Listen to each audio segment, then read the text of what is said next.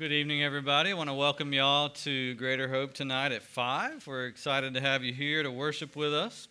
We have our normal round of classes tonight, although tonight we might need to be cautious going back and forth and the weather out there. I'll let the kids and student teachers man that, but be cautious on the sidewalks out there.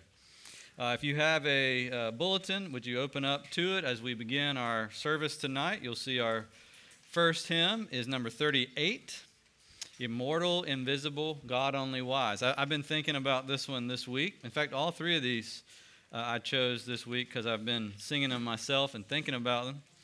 And this first one, the last phrase has really caught me, where it says, nothing but the splendor of light hideth thee. Naught but the splendor of light hideth thee.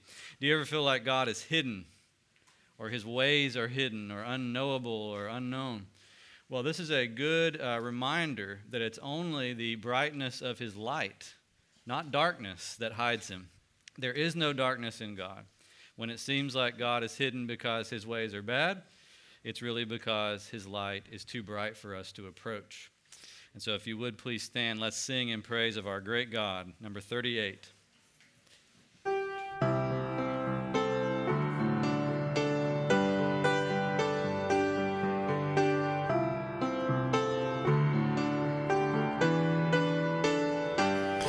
Immortal, invisible, God only wise, in light inaccessible, hid from our eyes, most blessed, most glorious, the Ancient of Days, almighty, victorious, thy great name we praise.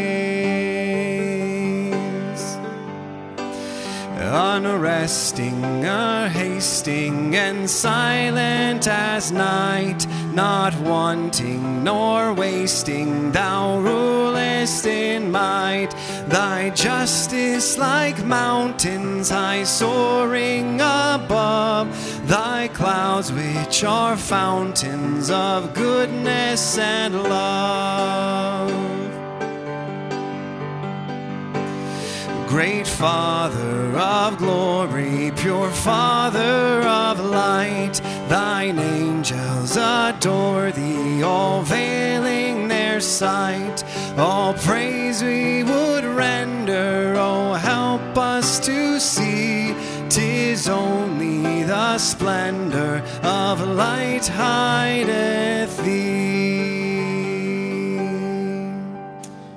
Please be seated as we hear this evening our call to worship, which is from Psalm 33. Our soul waits for the Lord. He is our help and our shield, for our heart is glad in him, because we trust in his holy name. Let your steadfast love, O Lord, be upon us, even as we hope in you. Would you join me as we pray and ask God's presence with us tonight? Oh God, we thank you for gathering us, your people, on this wonderful day, which has had much of sunshine and cloud and now of rain.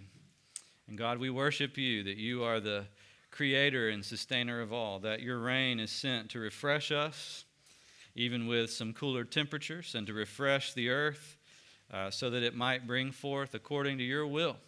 God, we thank you that you are the sovereign over all, that you dwell in inapproachable light, and that, God, your ways often seem confusing or hidden to us because we cannot even look upon your light. That's how bright it is. And so today, O Lord, we ask that you would shine into our hearts the light of God in the face of Jesus Christ. Remind us of the gospel. Remind us of the grace that you've shown us and lavished on us. And give us, O Lord, listening ears and hearts that are ready to respond to you. We pray in Jesus' name. Amen. Please hear now the testimony of God's grace from Paul's letter to the Corinthians, the second letter, chapter 12. But he said to me, my grace is sufficient for you, for my power is made perfect in weakness. Therefore I will boast all the more gladly of my weaknesses, so that the power of Christ may rest upon me. For the sake of Christ, then, I am content with weaknesses, insults, hardships, persecutions, and calamities. For when I am weak, then I am strong. Anything in that that speaks to you this evening? Anybody in here content with weaknesses, insults, hardships? Those are hard things to be content with unless you discover the great strength of God that shines out all the more in our weakness. Let's think now in this next hymn about how we come to know the great God that we sang about a moment ago. We come to know him only by the blood of Jesus that was spilled, that we can gain an entrance into God's heaven, into God's family through that blood. Let's stand together and sing of God's amazing love, 455.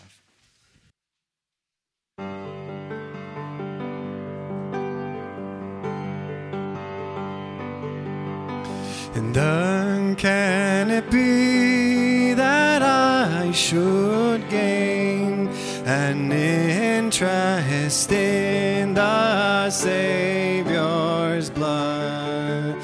Die he for me who caused his pain, for me who him to death pursued. Amazing love, how can it be that thou, my God, shouldst die for me? Amazing love, how can it be that thou, my God, shouldst die for me?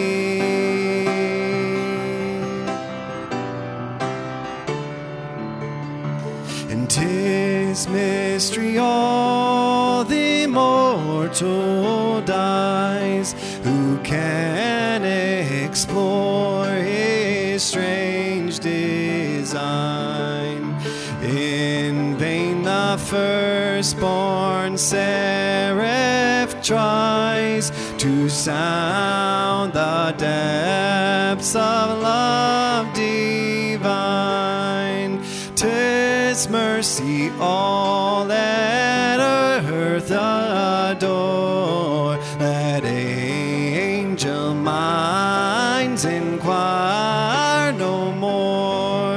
Amazing love, how can it be that thou, my God, shouldst die for me?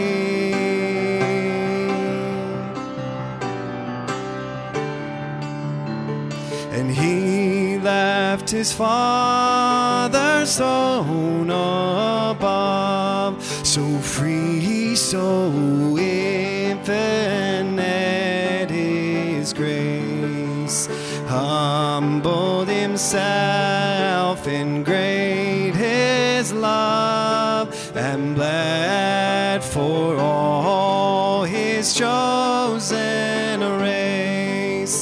'Tis mercy all immense and free, for oh my God, it found out me. Amazing love, how can it be that thou, my God, shouldst die for me?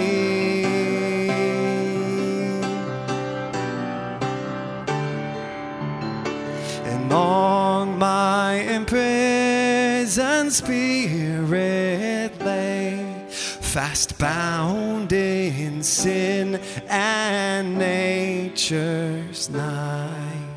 Thine eye diffused a quickening ray. I woke, the dungeon flamed with light.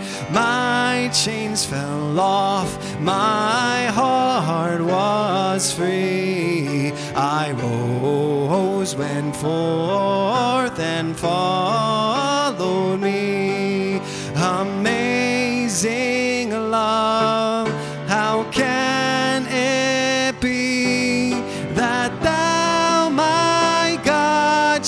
words die for me.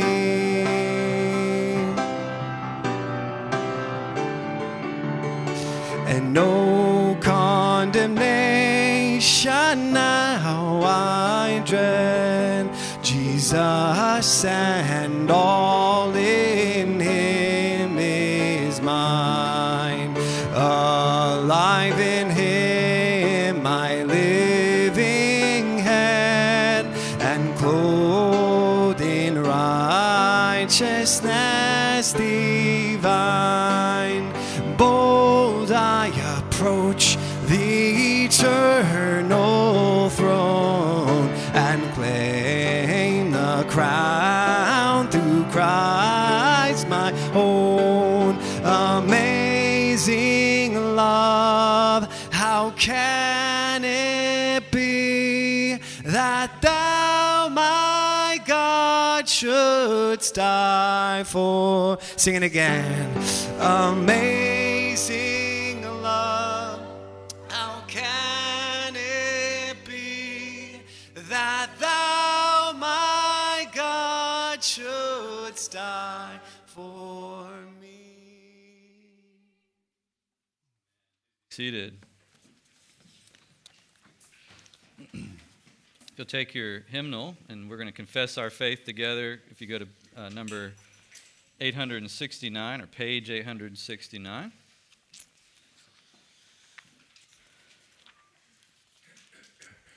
Last week we looked at the Nicene Creed. This week we start back at 1 with a shorter catechism. What a beautiful question and answer it is. It's a reminder that no one's life is without purpose or meaning, and also a reminder that that purpose or meaning cannot be self-derived. You can't just come up with it on your own. It must be bestowed on you, and it has been bestowed on you by God.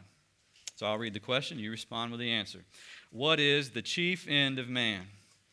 Man's chief end is to glorify God and to enjoy him forever. Amen. Would you pray with me as we ask the Lord to give us that sense of calling in our lives?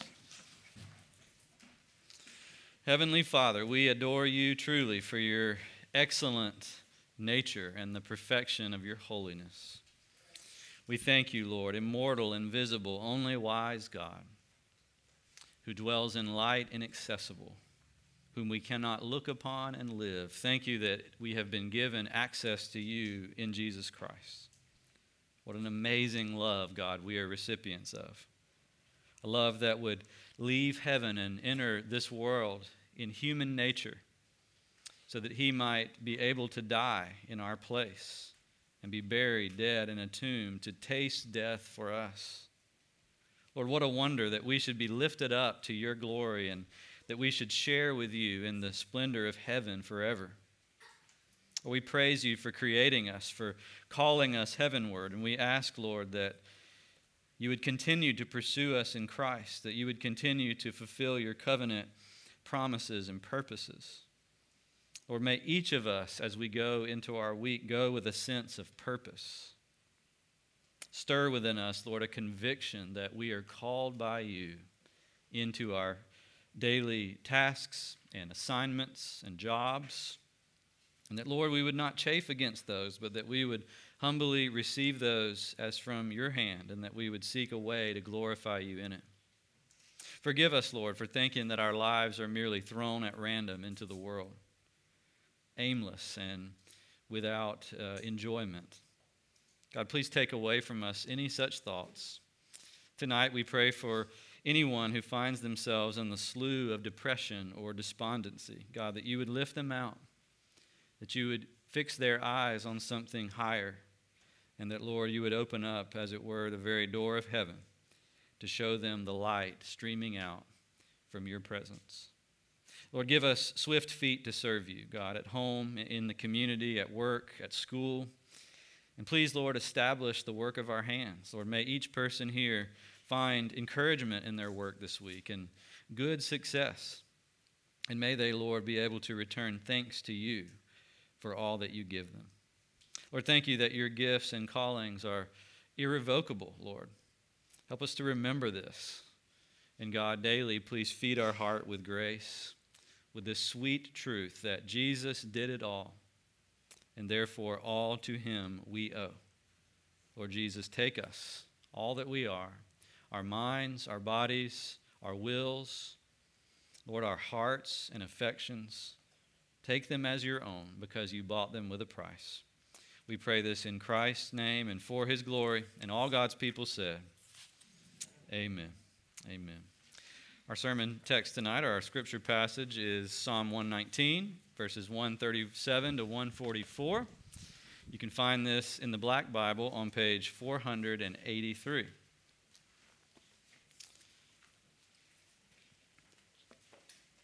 Tonight's lesson is brought to you by the letter Tsadi.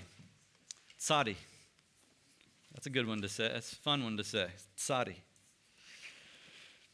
And here, David is going to focus particularly on God's righteousness as it matches up with his need. And that's what we're going to be speaking about today, how the Christian heart is a well-matched heart. Let's look together. Righteous are you, O Lord, and right are your rules. You have appointed your testimonies in righteousness and in all faithfulness. My zeal consumes me, because my foes forget your words. Your promise is well tried, and your servant loves it. I am small and despised, yet I do not forget your precepts. Your righteousness is righteous forever, and your law is true.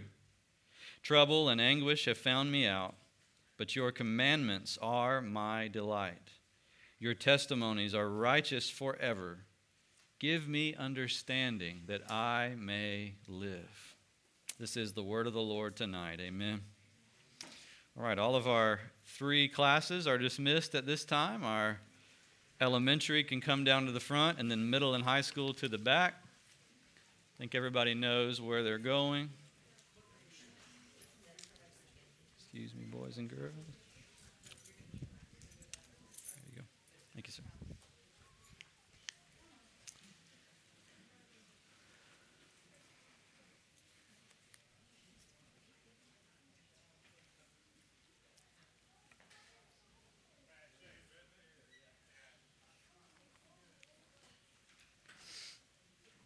All right, let's look together at these verses and think tonight about how a Christian's heart is well matched with God.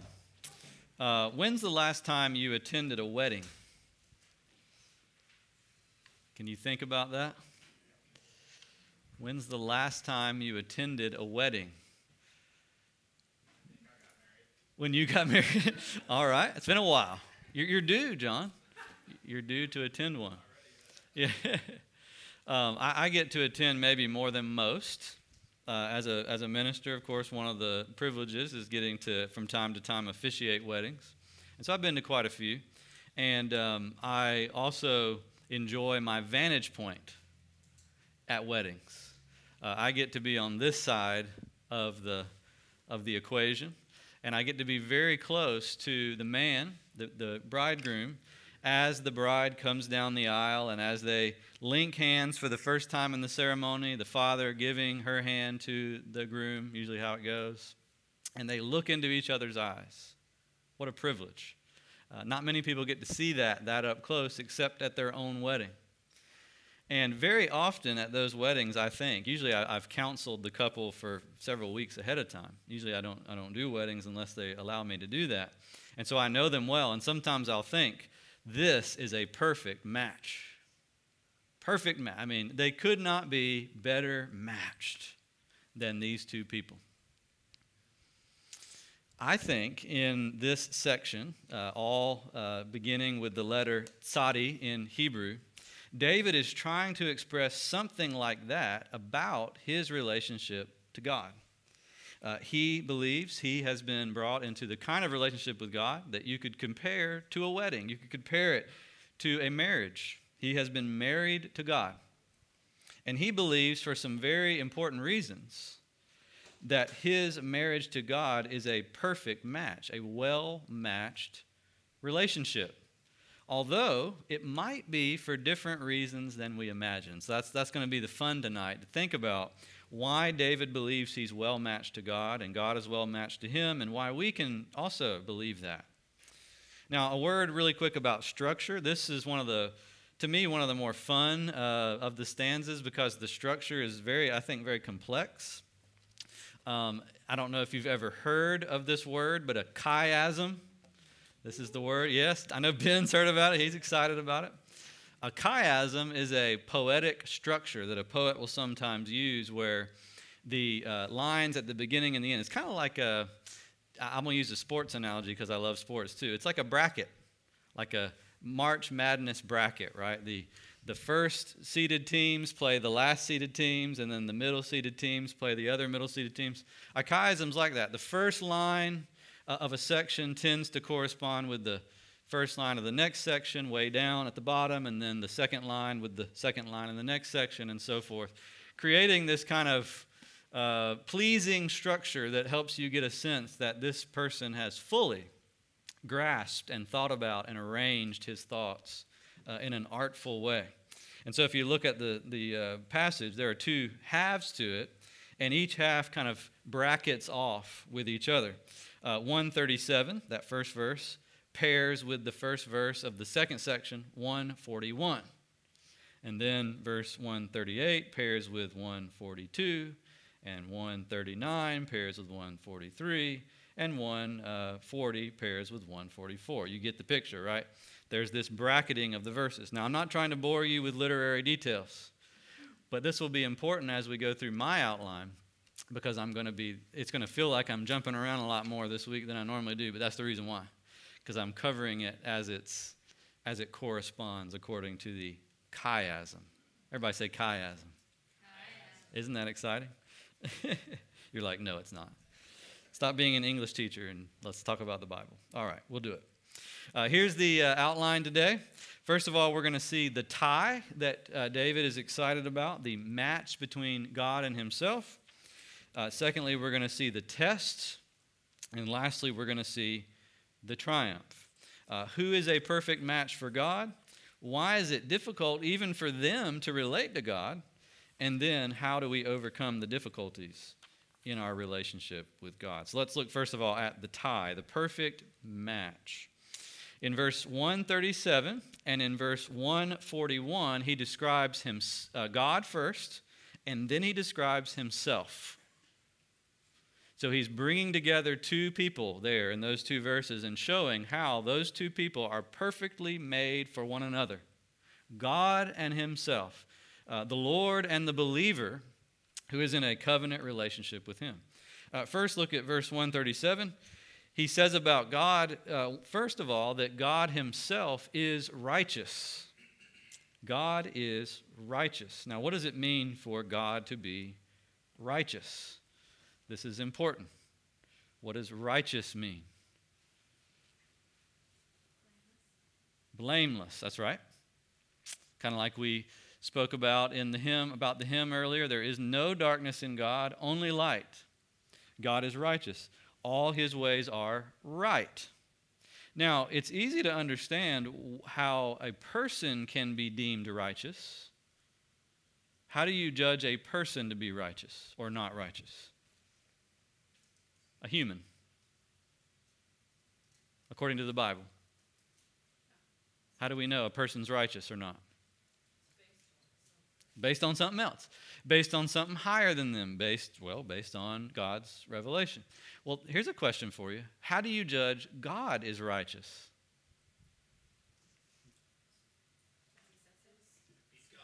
He's God. Yeah, right. That's right. There is somewhat of you kind of reach the bottom there. You know how when you're building a building, you build it on a foundation, which is based on a bigger foundation and a bigger foundation. But eventually you'll reach a point where you can't go any lower, like the core of the earth. You can't explain what makes something steady by going any deeper than the core of the earth, right? And so with God, when you get to God, you can't explain how he's righteous by going any deeper than just simply saying God is righteous, because he is consistent with his righteous self. Which seems a little bit circular, doesn't it? Like, God is righteous because he is righteous, because he is righteous, because he is righteous. But this is one of those things that gets you to the mystery of God, right? God is mysterious in so many ways, past our understanding. He dwells in light inapproachable, hid from our eyes. The righteousness of God is defined not by anything outside of himself, but only by himself. However, we can judge God to be righteous based on his own rules of righteousness, which is also how we judge whether we are righteous or not. That's why David says in verse 137, "Lord, you are righteous, and therefore right are your rules." This makes sense. A righteous God produces righteous rules. And so human beings are judged as to whether they are righteous or not based on God's righteous rules. And in a way, we can also determine or understand at least or accept that God himself is righteous because his character is consistent with his rules. Right? Except there's one hitch here. God is not righteous because he conforms to rules. We just know him to be righteous because he conforms to rules. The rules themselves are conformed to God. That's what's being taught to us there in verse 137. God, because you are righteous in and of yourself, when you speak a rule, it is automatically a righteous rule. You can give no unrighteous rule. You can give no unfair rule because that's who you are.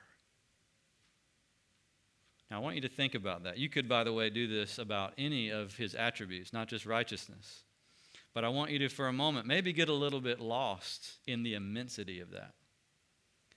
What is it to be a being whose only rule is himself?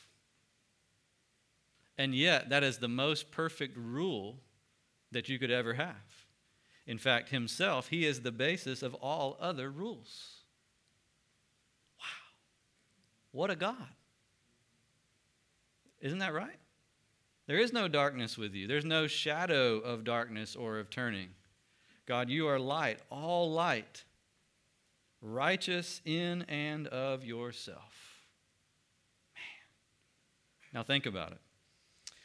Who could be perfectly matched to a God like that?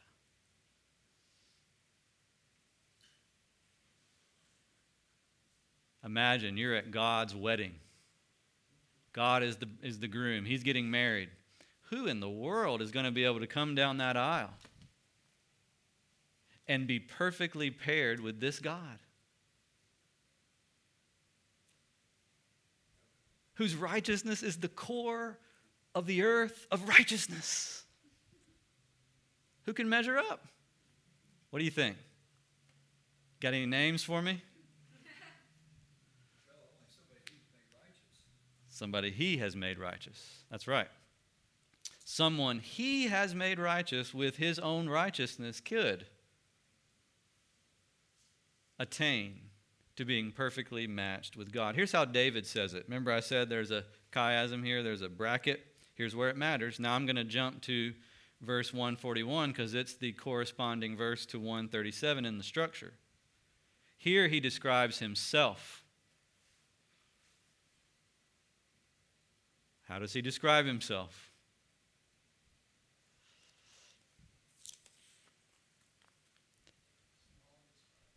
I am small and despised. Completely insignificant. And for David, this does not mean, well, therefore, I'm not a good match for God. God and I can never go together. Righteous are you, Lord, and righteous are your rules. I am small. I can have nothing to do with you. Instead, he spends this whole section talking about how because he is small and despised, and because God is righteous in and of himself, therefore, perfect match. God's inexhaustible supply corresponding perfectly with his deep need Do y'all see that? Who is a perfect match for God according to the gospel? The person who recognizes that they are not in themselves a perfect match for God at all. The person who judges themselves to be in God's sight and compared to God, but a small speck of dust. In a way, despicable. That's what that second word there is, despised, despicable. I am darkness. God is light. What could darkness possibly have to do with light? And yet, by admitting that, David opens himself up to what Mike said, to being righteous by the righteous one, to being declared and made righteous by the God of all righteousness. At the end of the Bible, there is a picture of God's wedding. In the book of Revelation, do y'all remember that? The marriage supper of the Lamb? Let me give you a quiz on the marriage supper of the Lamb. What is the bride wearing at the marriage supper of the Lamb, at the very end of the Bible? Quiz. How about that? I'll make it easy. What color is her dress? White. Okay, white. There you go. White. Bright white. And you might remember, what does John say about that bright white dress? What does it stand for?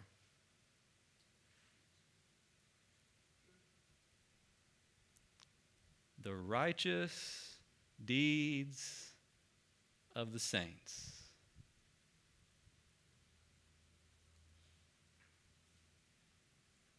Who is that bride? The church. Now, most people in history have looked at the church on earth and thought, oh, really? White robe? Spotless deeds of the saints? I'm not so sure that God has a bride worth having. Most people have thought that. And yet, the Bible's very stubborn about this. God is going to ensure on that great wedding day that his bride has been perfectly outfitted for the occasion, that she has received a righteousness that will pass muster. She has been able, by the Spirit of God, to do works, many good works in God's grace, that will one day deck her out so that she can go down the aisle and take the vows and be forever married to the Lord God himself. God has stooped all the way down to take people like us, weak people, sinful people, and make us his bride. Therefore, in your weakness, in your smallness, in your sin even, you are a perfect match for God.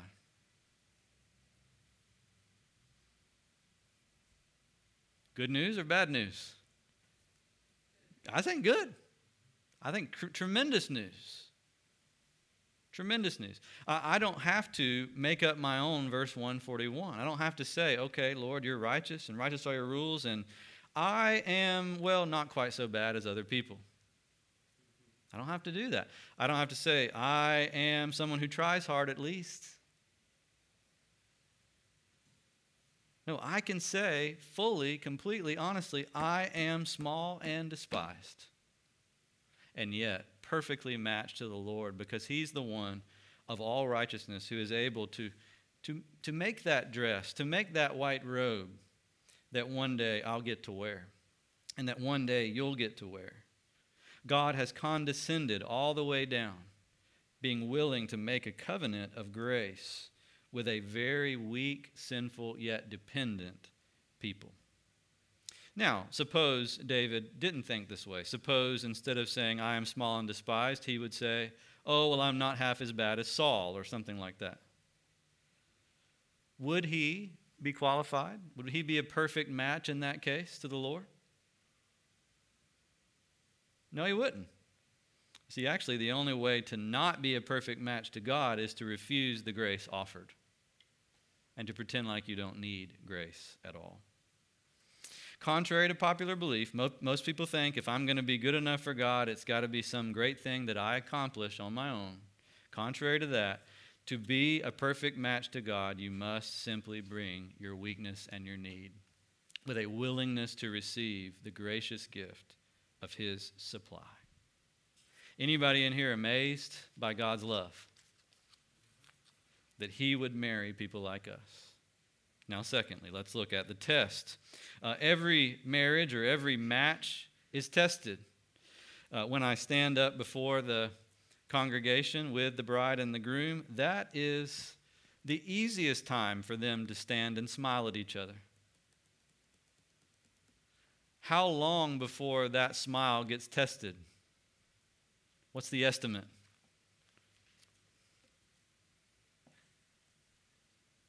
2 minutes, seconds, days? I mean, it depends, right? Very much depends on each couple.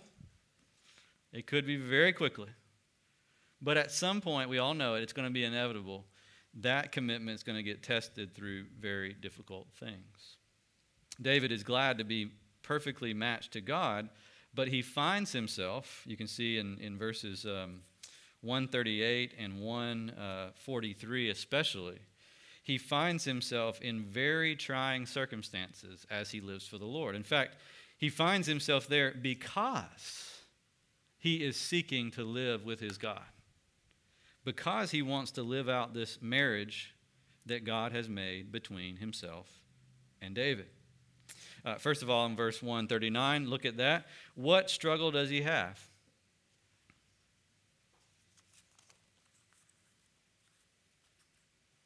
In 139. What's the problem there?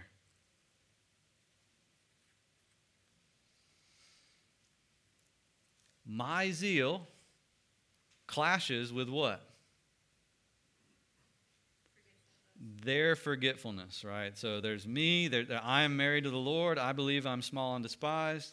God has come to me graciously, forgiven my sins, and brought me into a relationship with Him.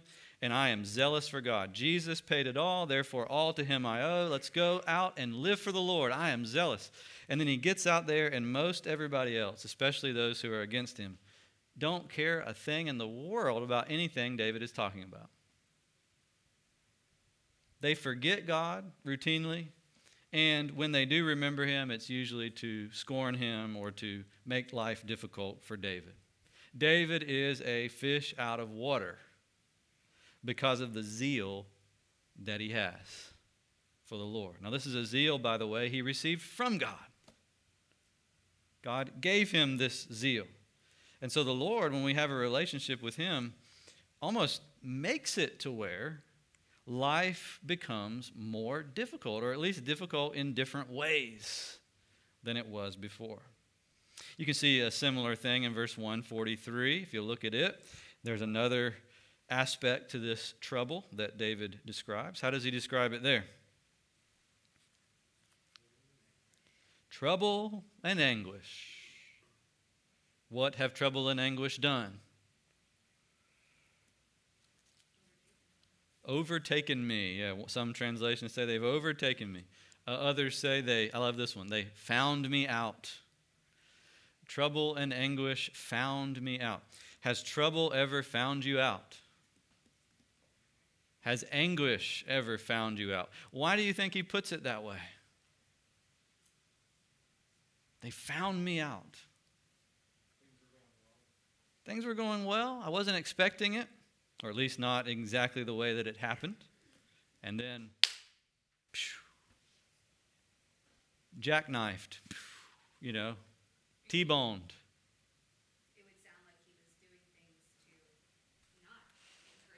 That's right. I've been praying. I've been ordering my life in a certain way that I wouldn't have trouble and anguish. Doesn't everybody who's wise want to do that? Of course, we're all trying to do that. And yet, listen, it will find you out. Doesn't matter whether you're looking for it or not. It'll find you out. Some people look for trouble and anguish, nearly, right? Because they've ordered their lives in such a way that it's like on a collision course with trouble and anguish. But even those who don't look for it will find it. Have you ever noticed that? Why do you think it is? that trouble will find you out.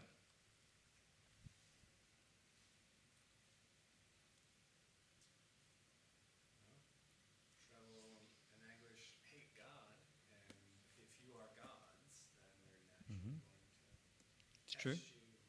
Yep. Part of it. Yep. What else? We live here. We live here, yes. Our address happens to be planet Earth. And Earth post-fall, post-sin and misery. And so, yes, that makes it inevitable that trouble and anguish will find me out. Now, notice, he has zeal for God. No one else does. It makes him feel very out of place.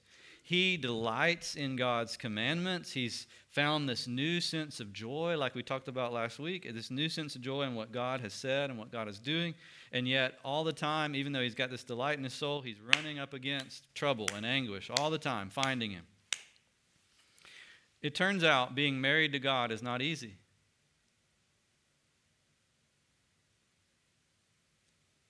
Being married to God will test you. Think about the Old Testament saints. Which of the Old Testament saints, besides David, experienced exactly what David is describing? By the way, you could just about name any of them, but let's start with somebody that comes to your mind.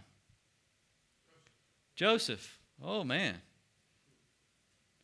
He was the only one, of course, in Potiphar's house that loved the Lord. And remember what he had to do out of love for the Lord. He had to flee from Potiphar's wife and take a false accusation from her. Wow. He was doing everything right, and trouble found him out, and he found himself in prison. Man. Who else? Daniel. Abraham. Elijah. Jeremiah. You really could list them all. Their zeal put them at odds with the world around them, made them feel very out of place. And the joy of the Lord that God had given them was tested severely by adverse circumstances. When have you felt most out of place?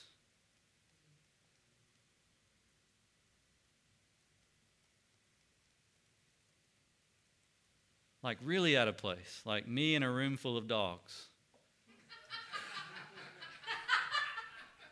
I feel very out of place, very uncomfortable. How about you? Well, as a Christian, there's a really real sense in which, as long as our address is on planet Earth as it is, we are going to feel out of place. And that is not a sign that we're doing something wrong. With all the caveats that I just said about some people live to seek trouble and anguish, we're not excusing that. But in general, when we seek to live for the Lord, it will find us out. Our very delight in the Lord internally will come up against external pressure and external opposition all the time. We should not be caught off guard by this. Everybody will face bitterness, sadness, anguish, trouble, some type of opposition or persecution that just breaks your heart. Everybody at some time will face this. Guess what? We can add Jesus' own name to the list we were listing earlier. God did not spare his own son from this. He was a man of sorrows and acquainted with griefs. Agreed? Why did Jesus experience sorrows? Why was he acquainted with griefs? Well, for the very same reasons that David is describing here, except for Jesus, it was like 1,000,000 times more exposing, because Jesus had a perfect heart for the Lord. David didn't. He had only an imperfect heart for the Lord. The more true your heart is to God, the more out of place you will be. In this life and in this world. Jesus knew the atmosphere of heaven. Think of how bitter it felt to have trouble and anguish on earth find him out. And yet God didn't spare him. And also, Jesus did not sink into the depths of utter depression and despondency because of it. Now notice, I didn't say he wasn't sad. You know, I didn't say he didn't have anguish, true feelings of anguish. I'm sure he did. But he did not sink into the depths with it. Why? He knew why he was here. Jesus came to make this marriage with God, this match with God between us and him, a reality. And so he knew. He actually set an example for us of how to deal with the difficulties that come in our relationship with God in a way that doesn't break us or overwhelm us. And so let's look at this last thing. This is the third thing, the triumph. How do we overcome these difficulties? Jesus shows us the way. David also describes the way in this psalm. Have you ever done or remember doing one of those puzzles on the back of the cereal box? Like a lot of times they'll have a maze. I don't know how old I was when I realized that on the side of the box, it showed you how to do the maze. Y'all know? Showed you all the answers on the side, usually right down at the bottom in small letters. Yeah, upside down. You got to flip it. Yeah, that's right. But when you discover that, doesn't the maze become a lot easier? That's the thing about mazes, right? They're very difficult until you realize the trick, until you realize the key. Well, it is a maze in many ways to live in this world married to God with all this zeal that's frustrated in us because of other people's lack of zeal, this trouble and anguish that are always stalking us. This can be very difficult, like a maze. And yet David traces for us the way out. It looks a whole lot like Jesus and what Jesus did. I want you to look now at several verses as we go through. Verse 138, if you'll look at that. Verse 140, you may want to circle these, 142, 144. These are the verses where he describes the key. He's well matched with God, yet it's not easy being well matched with God. But here is what he does. For example, what does it say in 138?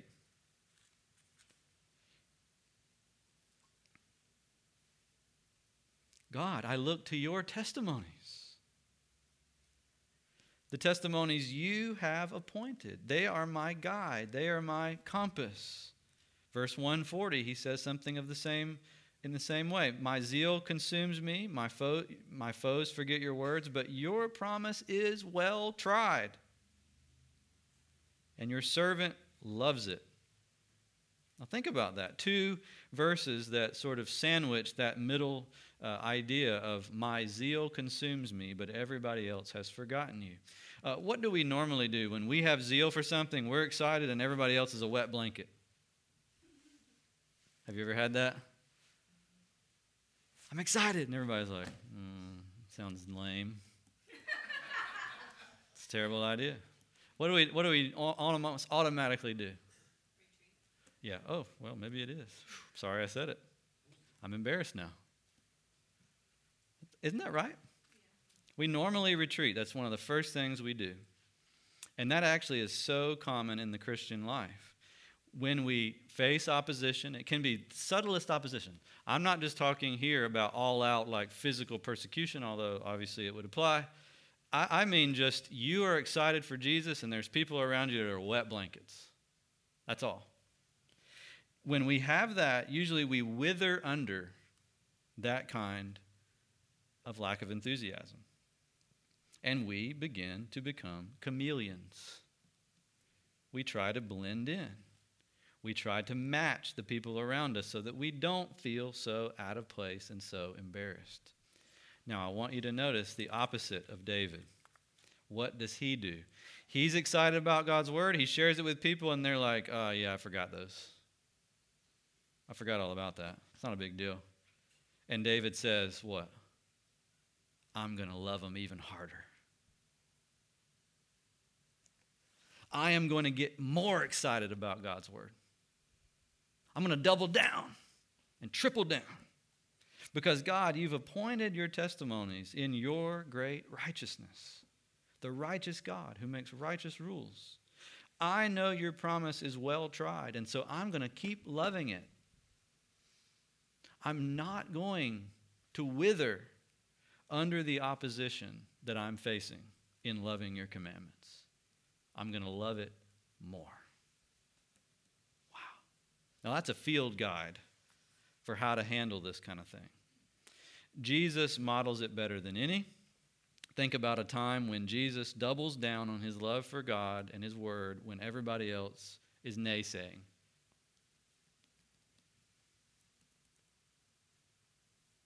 Can you remember? Garden of Gethsemane. Remember the other disciples? Oh, come and pray with me. It's time to pray. What did they do? Yeah, we don't really need that. I'm tired. Wet blanket, right? What does Jesus do? He goes and prays harder. Wow. Many, many such cases. Very, very important to remember that. Now look at the next place. When trouble and anguish find him out, notice there in verses 142 and 144 what he says. Your righteousness is righteous forever, and your law is true. Your testimonies are righteous forever. Your commandments are my delight. Give me understanding that I may live. When trouble and anguish find us out, what do we tend to do? We're doing the right thing. We're praying. We're trying to follow God, and all of a sudden, boom, trouble and anguish. What do? Oh, woe is me. This is going to last forever. I'll never get out of this. My life is lost. Right? More than anything else, it has the power, trouble and anguish has the power to zap our enjoyment of God and of our confidence in the greater eternality, the greater eternity of God's ways and God's self compared to the stuff of this life. And yet notice David.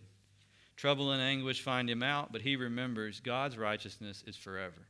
This trouble is a lot, but it's only for temporary. It's only now. There's a beginning, there's an end. It will come to a close. But God, your righteous rules will never come to a close. Your righteous character never changes and will never stop. He says the same at the end. I'm going to delight in your commandments because your testimonies are forever. Forever. And so Jesus, when he faced the cross, it says he did so for the joy that was set before him. Instead of letting trouble and anguish upset his idea of eternity, that there was something that lasts forever that he was aiming at. Instead, he doubled down and said, I'm going to forget this temporary by looking at that eternal. I'm going to look at the joy that the Father has planned for me and for my bride forever, and I'm going to endure the now by seeing that, by seeing what never stops. That was Jesus on the cross, doing the very same thing that David is describing right here. Paul says, don't you know that this temporary suffering is working for you an eternal weight of glory? He's doing the same thing. He was saying, look, what do I know? I know I've got trouble and anguish. But what do I know about that trouble and anguish? It started. It had a moment where all of a sudden it happened. It became into existence. Well, if it came into existence, I know it's going to go out of existence. But what do I know about God? God never started. Amen? God never started. That's a thought to blow your mind. He never began. And so the God who never began will never end. Therefore, God outweighs this. I can still delight in God in trouble because I've got something worthy of delight. Okay, this is not just Jedi mind tricks. This is not just playing games with your brain here. This is real. God really does outweigh trouble. Clint?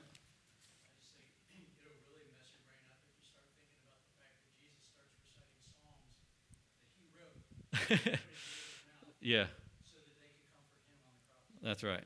Yes, exactly. Yeah. That is exactly the way the Bible puts it. Yeah.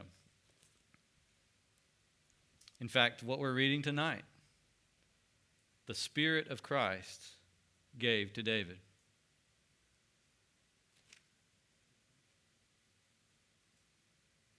A 1,000 years before the cross. Isn't that amazing? Because again, Christ, like God the Father, is eternal. He was before. He always has been. He always will be. And so his way outweighs anything within this present short, as the Bible calls it, this short life that's like a vapor. And that applies for the good things, and it applies for the bad. So when you're staring at the maze that is life, sometimes, and you can't work out how to get out. I'm caught in this corner or that corner. I don't know where to go. Turn the box over and on its side. Let the Spirit of Christ, speaking through the Psalms, speaking through the Scriptures, teach your heart what to do. It's very, very common for anguish and trouble and the wet blanket effect to just depress us. And some are more prone to depression than others, right? But all of us can get there. Let the Spirit of Jesus show you the eternal God, the one who's righteous, therefore everything he does is righteous, therefore righteousness is righteousness, right? Because he defines it. Let that, the immensity of God, outweigh whatever it is that might be undoing you now. You are, as a believer in Christ, well matched with God. Precisely because you're a person of need.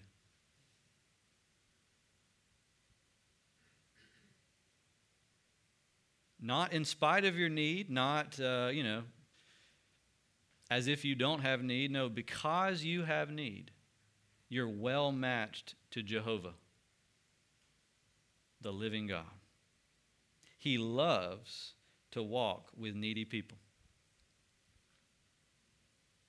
Isn't that something?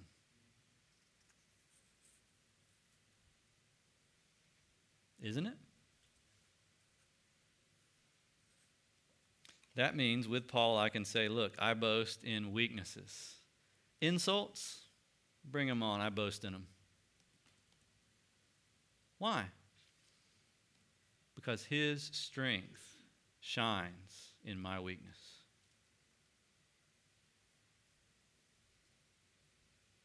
Look again at David's two statements. This is where we'll close.